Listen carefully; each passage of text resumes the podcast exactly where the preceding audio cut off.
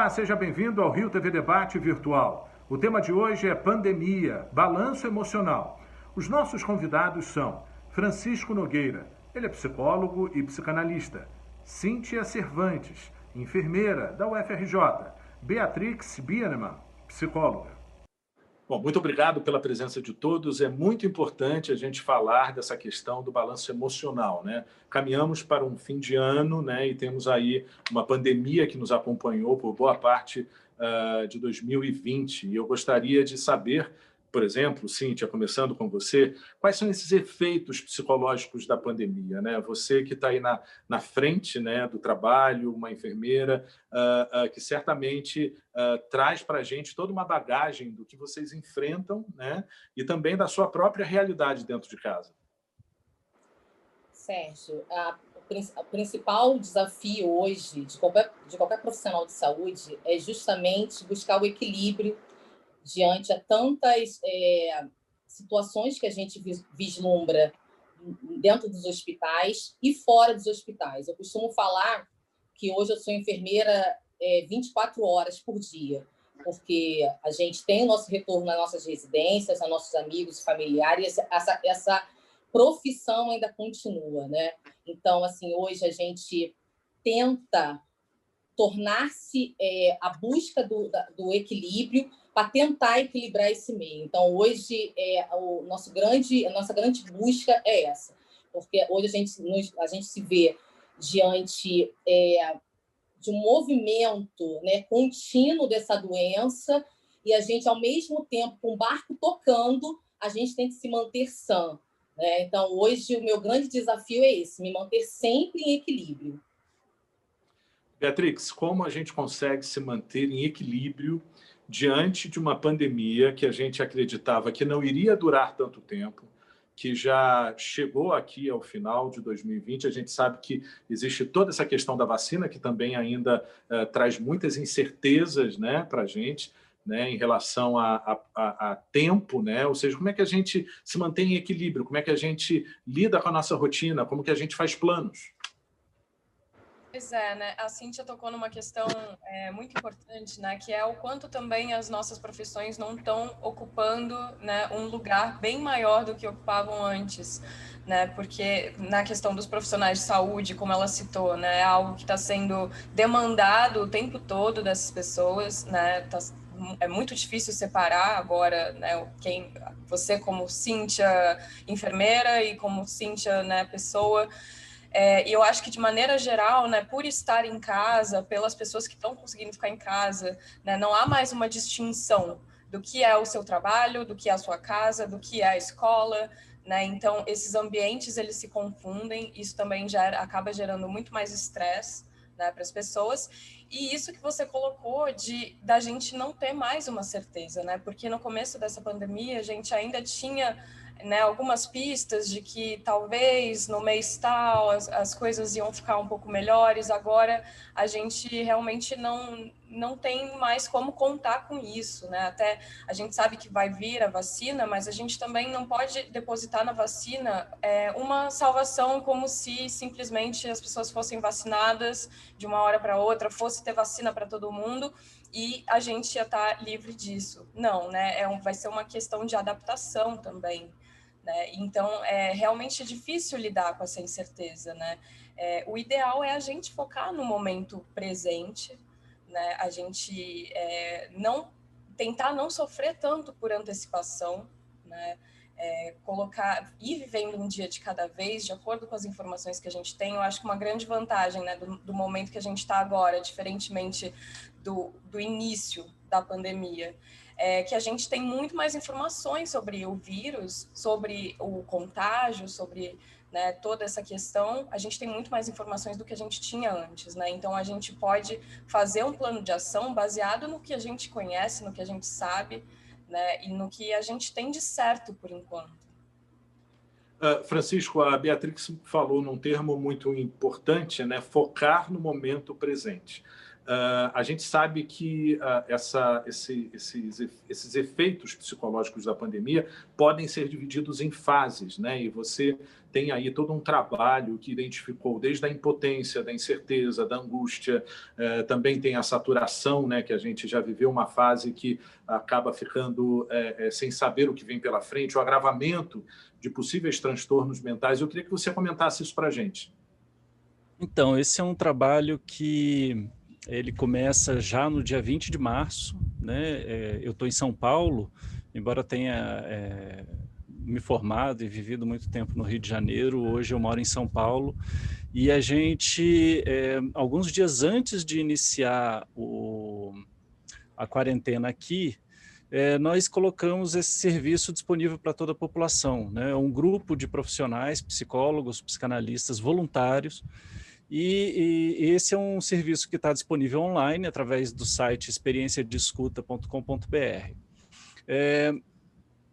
A partir de 20 de março, a gente começou a receber pessoas para fazer um acolhimento, uma escuta de 30 minutos. Né? A gente não é terapia online, não é psicologia online, mas as pessoas elas nos procuram, desabafam, se reorganizam, falam a respeito dos seus sofrimentos e a gente procura ajudar com algum tipo de encaminhamento quando possível, né? Nós ouvimos na primeira fase do trabalho, que foi até 20 de agosto, foram 4.460 escutas, né? E a gente conseguiu, a partir dessas escutas, ir fazendo uma amarração das narrativas e que permitiu para a gente enxergar fases do desenvolvimento desse sofrimento, né? Então, logo no início, a gente tem uma fase que a gente chamou de susto, porque é muito curioso esse processo que, embora nós soubéssemos o que ia acontecer a partir da experiência de outros países, quando chegou aqui, parecia que a gente estava vivendo um filme surrealista, né? A gente parece que foi pego de surpresa de uma coisa que a gente já sabia que vinha. Mas, na realidade, na experiência, é muito mais duro isso. Então, as pessoas relatavam muita sensação de impotência, muito medo, muita apreensão com relação ao que ia acontecer com o futuro. Ali no começo, muita gente nos procurou preocupado com como que ia sobreviver, como que ia ganhar dinheiro, como que ia pagar as contas, né? Então, essa primeira fase ela é marcada por esse susto. Logo, um pouco tempo depois, algumas semanas depois, a gente entrou numa segunda fase que a gente falou que é a fase da ansiedade, né? Então, muitos relatos de ansiedade, um agravamento já de algumas questões, assim como abuso de álcool e drogas,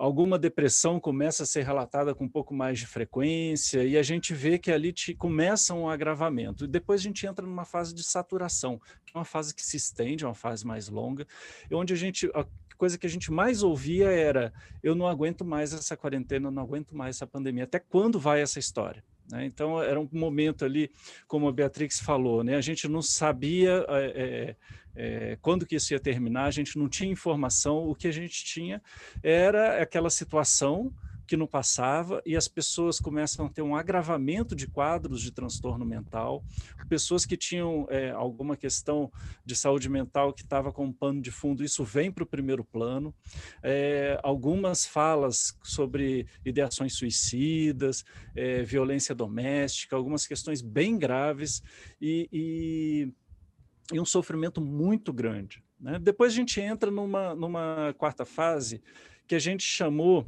de fase da descompressão-negação. Por que descompressão? Porque as pessoas começam a abertura da economia, os discursos de volta a uma certa normalidade, e isso faz com que as pessoas pudessem relaxar. Só que isso é acompanhado de um processo de negação da realidade também. Então, essa fase, a imagem que caracteriza essa fase é aquela da capa dos jornais logo após o feriado de 7 de setembro, que trouxe estampado as fotos das praias lotadas e as pessoas sem proteção nenhuma. Quer dizer, a gente vê muitas pessoas vivendo a vida como se não houvesse mais um vírus, não houvesse mais pandemia, e uma busca pela normalidade. E veja, isso não é nenhuma maldade das pessoas ou inconsequência, isso é fruto de um sofrimento que já vinha acumulado há muito tempo. Isso é um mecanismo que a gente tem para lidar com esse sofrimento quando nos faltam recursos. Essa fase da negação, ela é uma fase que preocupa do ponto de vista epidemiológico, é claro, né? E ela provavelmente tem uma ligação com a última fase, que é uma fase que para algumas pessoas começou antes, para algumas pessoas ainda não chegou, mas que a gente chama de trauma-luto. É quando a gente vai ter que se haver com as coisas que aconteceram, as decisões que a gente tomou, porque a gente vai ter que lidar com o trauma e com os lutos, né? O luto de entes queridos, mas também o luto de uma vida que ficou para trás e que não vai voltar a ser como era antes tão cedo. E essa é uma fase que a gente não sabe quanto tempo vai durar. O que a gente sabe é que a vacina vai resolver um problema orgânico, mas o problema psicológico a gente pode ser que tenha que lidar com ele ainda por algum tempo, talvez até por alguns anos. Perfeito, isso daí já é uma pontuação importante que a gente precisa ter. Mas antes eu gostaria de saber da Cíntia, você falou aí uma expressão interessante, né? Saúde mental quando vem para o primeiro plano, né? E aí a gente tem toda a questão de quem está no pelotão de frente, né? Os profissionais de saúde, a enfermagem, que é guerreira num momento como esse, né? Ou seja, são profissionais que estão ali no dia a dia. Como foi para você, Cíntia, administrar isso? Quando a saúde mental vem para o primeiro plano, e aí tem todo um quadro de depressão, ansiedade, medo também dos profissionais de saúde. Perfeita colocação do Francisco. Justamente é isso, né? Hoje, o vírus, eu costumo falar e costumo ver que o vírus mostrou para os profissionais de saúde o quanto a gente já estava doente, né? Mentalmente. Porque, assim, dentro da minha profissão, a gente corre um estigma. Ah, o profissional foi afastado por doença psiquiátrica, né? A gente tem um outro olhar desse profissional. E hoje o que a gente vê, Francisco, é justamente isso, né? Se a gente tem uma coisa boa desse vírus, está sendo isso. Hoje, a saúde mental, né, falando assim, hoje a saúde mental está sendo mais falada, está sendo mais discutida. Eu falo porque eu sou um exemplo, né? Eu me trato de uma depressão mista. Então, hoje, você falar para sua chefe que você tirou uma licença, você não tem mais aquele rótulo de é um funcionário problema, né? É um funcionário que eu vou botar de escanteio. Então, é claro que sim, eu trago aqui para discussão que ainda tem uma fragilidade dentro do serviço de saúde de não cuidar de quem cuida, principalmente hoje que a gente está cuidando do nosso colega de trabalho que está no leito. Eu tive uma experiência muito sacrificante mentalmente para mim, que eu tive de cuidar da minha enfermeira do meu plantão, que se tornou no meu hospital, né? Hoje ela está bem, ela saiu de um estado de intubação, mas eu olhava para ela e como justamente a questão desse equilíbrio que eu volto inicialmente, né? Como que a Cíntia pessoa, a Cíntia profissional, olha para um doente que é sua colega de trabalho, que mês passado estava trabalhando com você, que estava formando uma festa já de Natal, e ela está entubada, né, falando pelos olhos, vamos dizer assim, pedindo aquele acalento, pedindo aquela ajuda. Então, assim, o ponto principal que o Francisco trouxe na fala dele, e aqui reitero, é justamente essa escuta, né? Antigamente a gente não tinha essa escuta, né? Essa abordagem auscultatória, a gente não tinha. Eu fiz um trabalho há muito tempo sobre o CVV, e eu desconhecia, né, esse trabalho de abordagem, de escuta, né, de você escutar o funcionário. Hoje em dia, a gente sente ainda muito essa fragilidade no mercado de trabalho, principalmente dentro dos hospitais, onde deveria ter um certo cuidado. E um outro ponto que eu gostaria também de discutir, que está sendo muito rico para mim, foi o que a Beatriz falou, né? Hoje eu tento trabalhar minha paciência para viver o presente, para não ter... Porque essa minha impaciência de vamos ter vacina, não vamos ter vacina, qual cura vai ser, qual vacina vai ser, quem vai ser primeiro, quem vai ser segundo, se vai chegar aqui no Brasil, a que ponto vai chegar. Então, hoje, se eu for se tem um eixo que eu estou tentando trabalhar, é a minha paciência, para que essa minha impaciência não me transborde para o futuro e me venha gerar ainda mais ansiedade. Eu acho isso. Perfeito, Beatriz. Você ia fazer uma colocação, já ia te perguntar, mas pode falar. Não, é que eu acho que a Cíntia ela tocou num ponto super importante, que é a gente reconhecer os transtornos psicológicos, os transtornos psiquiátricos, como doenças que merecem atenção, que merecem cuidado, né? Porque ainda há sim um estigma relacionado a isso, né? Que faz com que as pessoas não busquem ajuda quando precisam, né? Eu acho que essa iniciativa que o Francisco trouxe aqui mostra, né? Como é importante esse acompanhamento, como a gente precisa lutar contra esse estigma, a gente precisa olhar para isso como algo que demanda uma atenção e um cuidado, porque eu acho que esse momento que a gente está vivendo é, sobretudo, um momento de autocompaixão que a gente tem que ter com nós mesmos, né? A gente se exige muito e essa dinâmica, né, tecnológica, ela fez com que a gente não parasse, o que é ótimo, né? A gente consegue dar continuidade aos nossos trabalhos, mas a gente também não pode se exigir, né, tanto, né, como se a gente estivesse numa fase normal, porque não está normal e está tudo bem não estar bem, né? Justamente sobre isso. Só para eu complementar justamente isso, Beatriz. A gente sempre ouviu dentro do hospital que o enfermeiro, a enfermeira tinha que estar sempre bem, né? E hoje eu entendo que um dia que eu não esteja bem, ok, eu vou ter um dia melhor amanhã. Então, hoje eu estou tendo essa lição diária.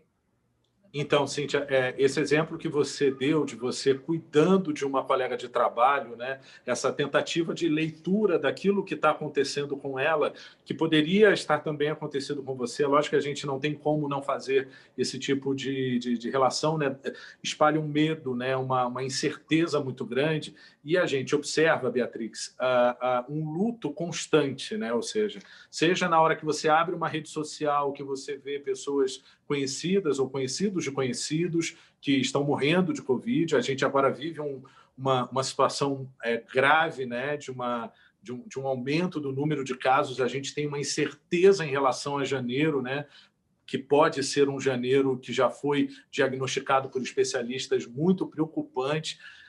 Aí a gente fica pensando como que a gente consegue se proteger numa situação como essa, Beatriz. Se proteger da seguinte forma. Quando que é possível ter a noção de que a luzinha laranja vira vermelha e a gente está ali no limite para desenvolver algum efeito psicológico? Eu acho, sim, que é importante, né, a gente lembrar sempre que nós estamos num momento de crise, então é até esperado que a gente esteja mais frágil psicologicamente, né? Então, sempre que sentir necessidade, procurar ajuda, né? Acho que tem uma série de iniciativas sendo feitas online que facilitam nesse sentido. Você tocou num ponto que eu acho super importante da gente trazer aqui, que é a questão das redes sociais, né? Das tecnologias de comunicação em geral, porque a gente está num momento que a gente está mais conectado, né? E isso acaba trazendo uma ansiedade maior também, né? A gente sabe que hoje esses meios eles funcionam na base de algoritmos, né? Que fazem com que você tenha um conteúdo mais personalizado. Isso significa que se eu ver uma notícia sobre determinado tema agora, o programa vai entender que eu gosto daquilo e vai começar a me mostrar mais informações sobre aquilo, né? Só que quando a gente está falando de um contexto de crise, de doença, de pandemia, de crise na saúde, de crise na política, quando a gente se informa demais, né? A gente se sobrecarrega emocionalmente com essa quantidade de informação, né? Então, é importante também as pessoas terem um uso moderado também das redes sociais, né, da informação, porque esse excesso de informação também pode gerar uma sobrecarga, né? E no contexto das redes sociais, em que as pessoas compartilham, né, as coisas boas das suas vidas, né, a gente tem a impressão de que está todo mundo lidando muito bem, menos a gente, né? Mas, na verdade, a gente não está ali do outro lado, a gente só vê aquilo que a pessoa está colocando, né? Então, acho que é super importante, Sérgio, a gente ter esse cuidado com as mídias sociais também e com esse excesso de informação. Perfeito. Francisco, nós ainda não conhecemos esses contornos finais, né, dessa batalha emocional que a gente vive diariamente, né? Como que essas incertezas chegam até você através do projeto de ouvir as pessoas num momento como esse? Olha, Sérgio, eu vou até aproveitar a fala das colegas, a Cíntia e a Beatriz, porque você, esse relato, né, da Cíntia, de uma colega que estava ali numa situação difícil, aparece muito, cada um, claro, a sua maneira, a sua realidade, a sua história, mas o que me parece que tem em comum, né, que isso vai revelando, é a proximidade da morte. É algo que deixa a gente muito apreensivo e, como a Beatriz falou, é natural que isso cause um efeito na gente, que a gente sofra. E a gente vem observando que a proximidade da morte, ela se dá justamente por conta de comportamentos humanos. Quer dizer, aquilo que traz para a gente a humanidade, que são as relações, os abraços, os beijos, né, o estar junto, o comer junto, se torna ameaçador. E isso coloca a morte muito próximo da gente, né? Isso é uma coisa que aparece com frequência, né? E é justamente aí que está o problema do isolamento social, né? Ele vai, ao mesmo tempo que causando esse sofrimento todo, né? E ao mesmo tempo a gente vai vendo a nossa impotência, porque o vírus está aí, a gente não consegue se proteger com certeza, a gente toma as nossas precauções, mas a contaminação, ela se dá de uma maneira muito rápida, né? É muito fácil essa contaminação acontecer. E quando a gente enfrenta uma situação dessas, de ter um colega que está numa situação difícil, isso nos toca, né? Então, a gente percebe que, ao longo de todo esse período de escuta, e agora a escuta está aberta novamente para o público em geral, e esses relatos continuam chegando. Quer dizer, talvez o aspecto mais aterrorizante dessa pandemia seja observar a morte chegando perto, e chegando perto justamente naquilo que a gente precisa para ser humano, né? Para que a gente exerça a nossa humanidade. Então, essa é uma situação que deixa a gente num lugar muito delicado e muito difícil mesmo de suportar. Cíntia, eu queria uma experiência, enfim, sua em relação a como que você se prepara para o trabalho, tendo que enfrentar uma realidade que agora deve estar, enfim, relembrando o início mais difícil da pandemia e até superando aqueles números. E como que você trabalha a sua vida para escapar desses efeitos psicológicos, se isso ainda é possível dentro do quadro que a gente vive? É muito interessante o que o Francisco falou sobre essas perdas, né? Realmente, esse sentimento que eu sentia de impotência, que a maioria dos meus colegas sente, de impotência, né? Você olhar o colega, você olhar para toda a estrutura que a gente tem hoje de saúde aqui no Brasil, e a gente vê justamente isso, né? A morte chegando, né? Olha, quando eu estou tratando de uma colega, alguém já no meu celular já manda uma mensagem pedindo auxílio, uma colega internou. Então, é justamente essa impotência que a gente sente hoje. Eu não sei se alguns dos colegas aqui já tiveram Covid, né? Eu também tive Covid no início da pandemia, né? Se a gente pode traçar início, meio e fim, que eu não concordo com isso, porque parece que tem uma finitude, né? Então, as pessoas meio que relaxam, negligenciam a doença. Então, assim, hoje o que eu faço para manter minha saúde mental viva, sã, para que eu possa ter condições de entrar no hospital, porque a maioria hoje dos meus colegas ficam estáticos, não conseguem trabalhar. Não é porque estão debilitados, não conseguem pensar em estar dentro de um covidário. Hoje, se a gente for traçar um raio-x hoje, eu não fiz esse trabalho, né? Gostaria muito de fazer, mas hoje, se a gente traçar um raio-x dentro da área da enfermagem, que é o meu nicho, hoje o raio-x vai ser esse, né? As pessoas estão se afastando por qualquer transtorno, distúrbio, tá aí o Francisco poderia me ajudar, sobre saúde mental. Então, hoje, o que eu faço, Sérgio, Beatriz e Francisco, para me manter cada dia, porque é cada dia, tá? Não é uma receita fechada, não. A cada dia ter medicinas alternativas que eu utilizo, né? Ginástica, faço dança, faço ainda e permanecerei ainda fazendo terapia, né? Tem uma psicóloga que me acompanha e um psiquiatra.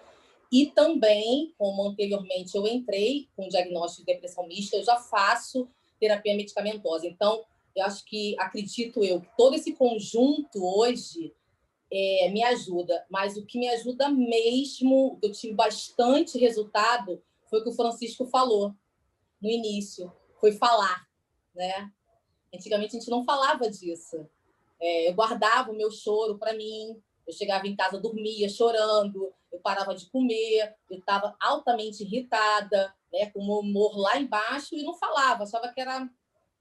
eu mesmo banalizava meus sinais e sintomas. Então, o que o Francisco faz hoje com o projeto dele é de extrema importância, relevância, principalmente para os profissionais de saúde, porque é falar, porque a gente fala de tudo dentro do hospital, mas quando aborda saúde mental, vai para o cantinho. E só para trazer um exemplo interessante, que quando eu tive minha primeira consulta ao psiquiatra, eu vim, né, com um envelope escrito, né, o nome do psiquiatra, voltado para frente. Dentro de um ônibus, as pessoas me olhavam assim, meio que estranho, sabe? Nossa, né, ela, né, a afeição das pessoas, o corpo fala, né? As pessoas me olhavam assim, meio que, meu Deus, será que ela tem algum problema? Tadinha dela, né?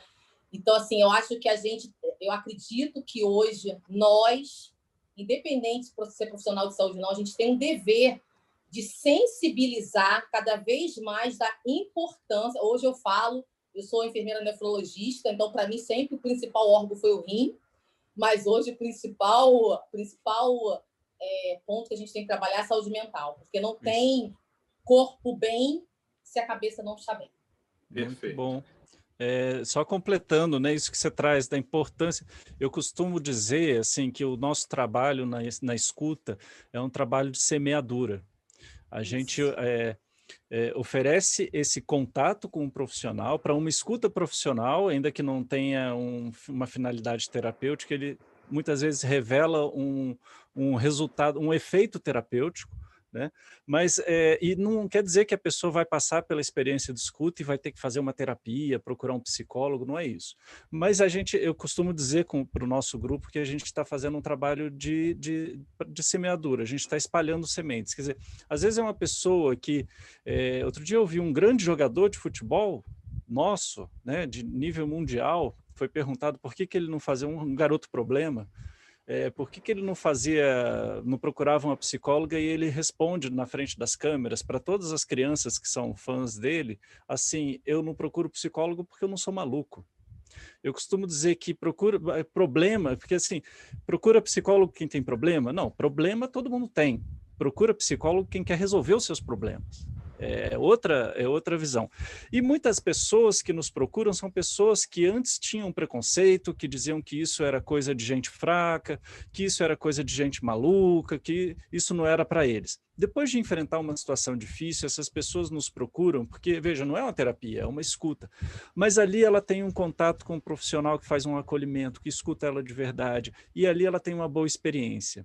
Pode ser que ela não procure hoje um profissional, mas amanhã ou depois ela passa por um problema na vida dela, ela vai se lembrar de um dia que teve um acolhimento, e aí pode ser que ela procure. A gente tem relatos e a gente sabe que algumas pessoas que nunca tinham passado por um profissional de saúde mental antes, depois de passar pela experiência de escuta, iniciaram uma terapia. E eu acho que isso não é bom só para a pessoa, isso é bom para o mundo.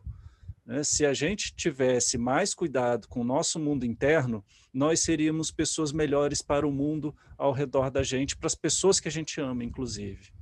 Perfeito. Pegando carona no que você está dizendo, eu gostaria de fazer uma rodada final com vocês de conclusão. Como nós vamos sair dessa pandemia sob o ponto de vista emocional e qual o conselho de vocês para renovar essas energias diante desse cenário, já que a gente tem aí mentalmente sempre a esperança de passagem de ano, uma nova etapa, né? Como não se frustrar, como trabalhar essas expectativas. Beatriz. Só pegando um pouco, né, o gancho nessa última fala do Francisco, eu acho que nós podemos falar sobre a situação, tem muito a ver com aceitação também, né? A fala tem a ver com aceitação. Você falar sobre o seu luto, você falar sobre essa situação que a gente está vivendo, tem a ver com você reconhecer que ela é real e que ela tem efeitos reais, né? Eu acho que a gente está numa situação que estamos muito impossibilitados de fazer várias coisas de rotina que fazíamos antes, né? E coisas, por exemplo, que são importantes para a nossa saúde mental, né? E que temos evidências que corroboram a importância dessas coisas, como exercício físico, né? Como a Cíntia colocou, exercício físico, ter uma rotina estruturada, né? São coisas que nós estamos com dificuldade de ter, né? Exercício físico a gente não tem como fazer muitas vezes porque ficamos em casa, então precisamos ter uma maior criatividade para conseguir nos movimentar mesmo estando dentro de casa, né? Porque o exercício físico por si só traz benefícios para a saúde mental, né? Então, mesmo as pessoas que não praticavam regularmente exercício físico antes, mas com certeza se movimentavam mais do que agora, né? Só pelo fato da gente andar, pegar um ônibus, pegar um táxi até ali, isso faz uma diferença também, né? Então, eu recomendaria olhar com atenção para esses pilares de saúde mental, que é exercício físico, noites de sono bem dormidas, né? Maneirar nas redes sociais, nas mídias sociais, ter um uso, né, moderado, regrado, ter um espaço para lazer, né? Então, como o trabalho está se confundindo muito com a nossa rotina, né? Colocar cada coisa em seu lugar. Então, final de semana é final de semana, mesmo que você esteja em casa todos os dias da semana, né? É importante manter essa distinção. Então, ter lazer, uma boa alimentação e, principalmente, procurar ajuda, né? Porque, apesar de estarmos em isolamento social, nós estamos conectados, nós não estamos sozinhos, né? Tá todo mundo passando por situações muito difíceis. Claro que algumas pessoas são mais afetadas do que outras, né? O vírus, ele afeta as pessoas de maneiras diferentes. Tem pessoas que não têm recursos, que acabam sendo muito mais afetadas, né? Em determinadas regiões. Então, também, isso revela a importância da gente olhar com cuidado caso a caso, né? E por isso é tão importante a gente procurar ajuda profissional se a gente está com muita dificuldade de lidar com essa situação, né? Não precisa ser uma terapia, pode ser, por exemplo, como o Francisco colocou, uma iniciativa de escuta, algo que você possa elaborar suas ideias, que você possa se expressar, que você possa tentar mudar alguma coisa na sua rotina que você não está conseguindo mudar sozinho, né? Então, eu acho que a grande palavra para mim seria autocompaixão, né? Nós temos mais autocompaixão com nós mesmos. Perfeito. Cíntia, sua conclusão. O meu exercício que eu deixo para todos aqui, de repente possa servir para alguém que esteja nos assistindo, é exercício de ressignificar todo dia, trazer um novo sentido, você ser a melhor versão de você todos os dias. É difícil? Sim, é difícil, mas como a Beatriz falou, muito interessante, é você quebrar alguns padrões que a gente tinha anteriormente e fazer acontecer, porque sim, tem melhora. Eu deixo aqui uma mensagem positiva, que sim, a gente tem melhora. Não tem grana, não tem dinheiro para um exercício, faz em casa. Não tem ainda o projeto do Francisco ou de alguém, começa a fazer um projeto você. Não tem como fazer o projeto, escuta um amigo, né? Eu acho que a gente precisa hoje criar esses novos hábitos. Então, hoje eu trago aqui a mensagem justamente isso, de ter um novo significado. Ressignificação é a palavra que, no momento, que eu estou tentando me equilibrar. Ótimo. Francisco? A saída é a gente se humanizar, né? E diante da proximidade da morte, a gente deve buscar o prazer, né? Sem nenhum exagero, claro. Quando a gente fala de prazer, o pessoal pode pensar, ah, então eu vou fazer churrasco e beber o dia inteiro. Não. Buscar coisas que te tragam algum tipo de alívio, né? Mas, sobretudo, mais importante do que tudo é você fazer uma investigação na sua vida e mapear aquilo que te liga à vida. Então, eu vou dar um exemplo meu, pessoal, né? Eu me sinto muito vivo quando eu ouço música e canto. Então, eu tenho praticado aqui um instrumento musical, alguma coisinha assim. Isso me deixa mais vivo, estar com pessoas que eu gosto. Então, todo sábado à noite aqui em casa a gente faz um jantar por Zoom e reúne amigos. Não é a mesma coisa? Não é a mesma coisa. Mas, realmente, depois desse jantar eu me sinto mais vivo, né? Isso me dá força para acordar no dia seguinte e seguir o trabalho e seguir a batalha. Então, a gente só vai vencer o medo da morte, o enfrentamento da morte, através de atividades que nos liguem à vida. E aí cada um vai ter a sua solução, cada um vai ter o seu hobby, os seus amigos, as suas saídas. É importante fazer essa investigação e veja só que o que nos liga à vida é justamente aquilo que nos humaniza.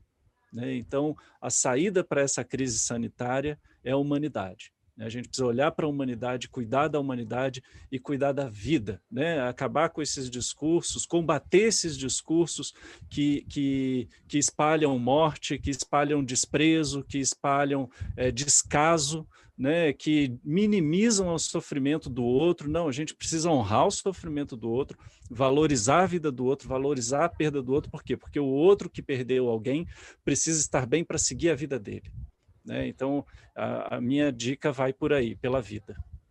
Gente, muito obrigado por todas as informações que vocês deram. Eu, pelo menos, vou levar para a minha vida também todas essas dicas, mapear o que te liga à vida, né? Atividades que te trazem para a vida, ressignificar, enfim. Milhões de dicas importantes, era justamente isso a nossa proposta, porque a gente está passando por um período muito difícil e a gente precisa desse tipo de ajuda para poder caminhar unido, né? Então, assim, muito obrigado pela participação de vocês. O Rio TV Debate vai ficando virtual, vai ficando por aqui. Até o próximo encontro.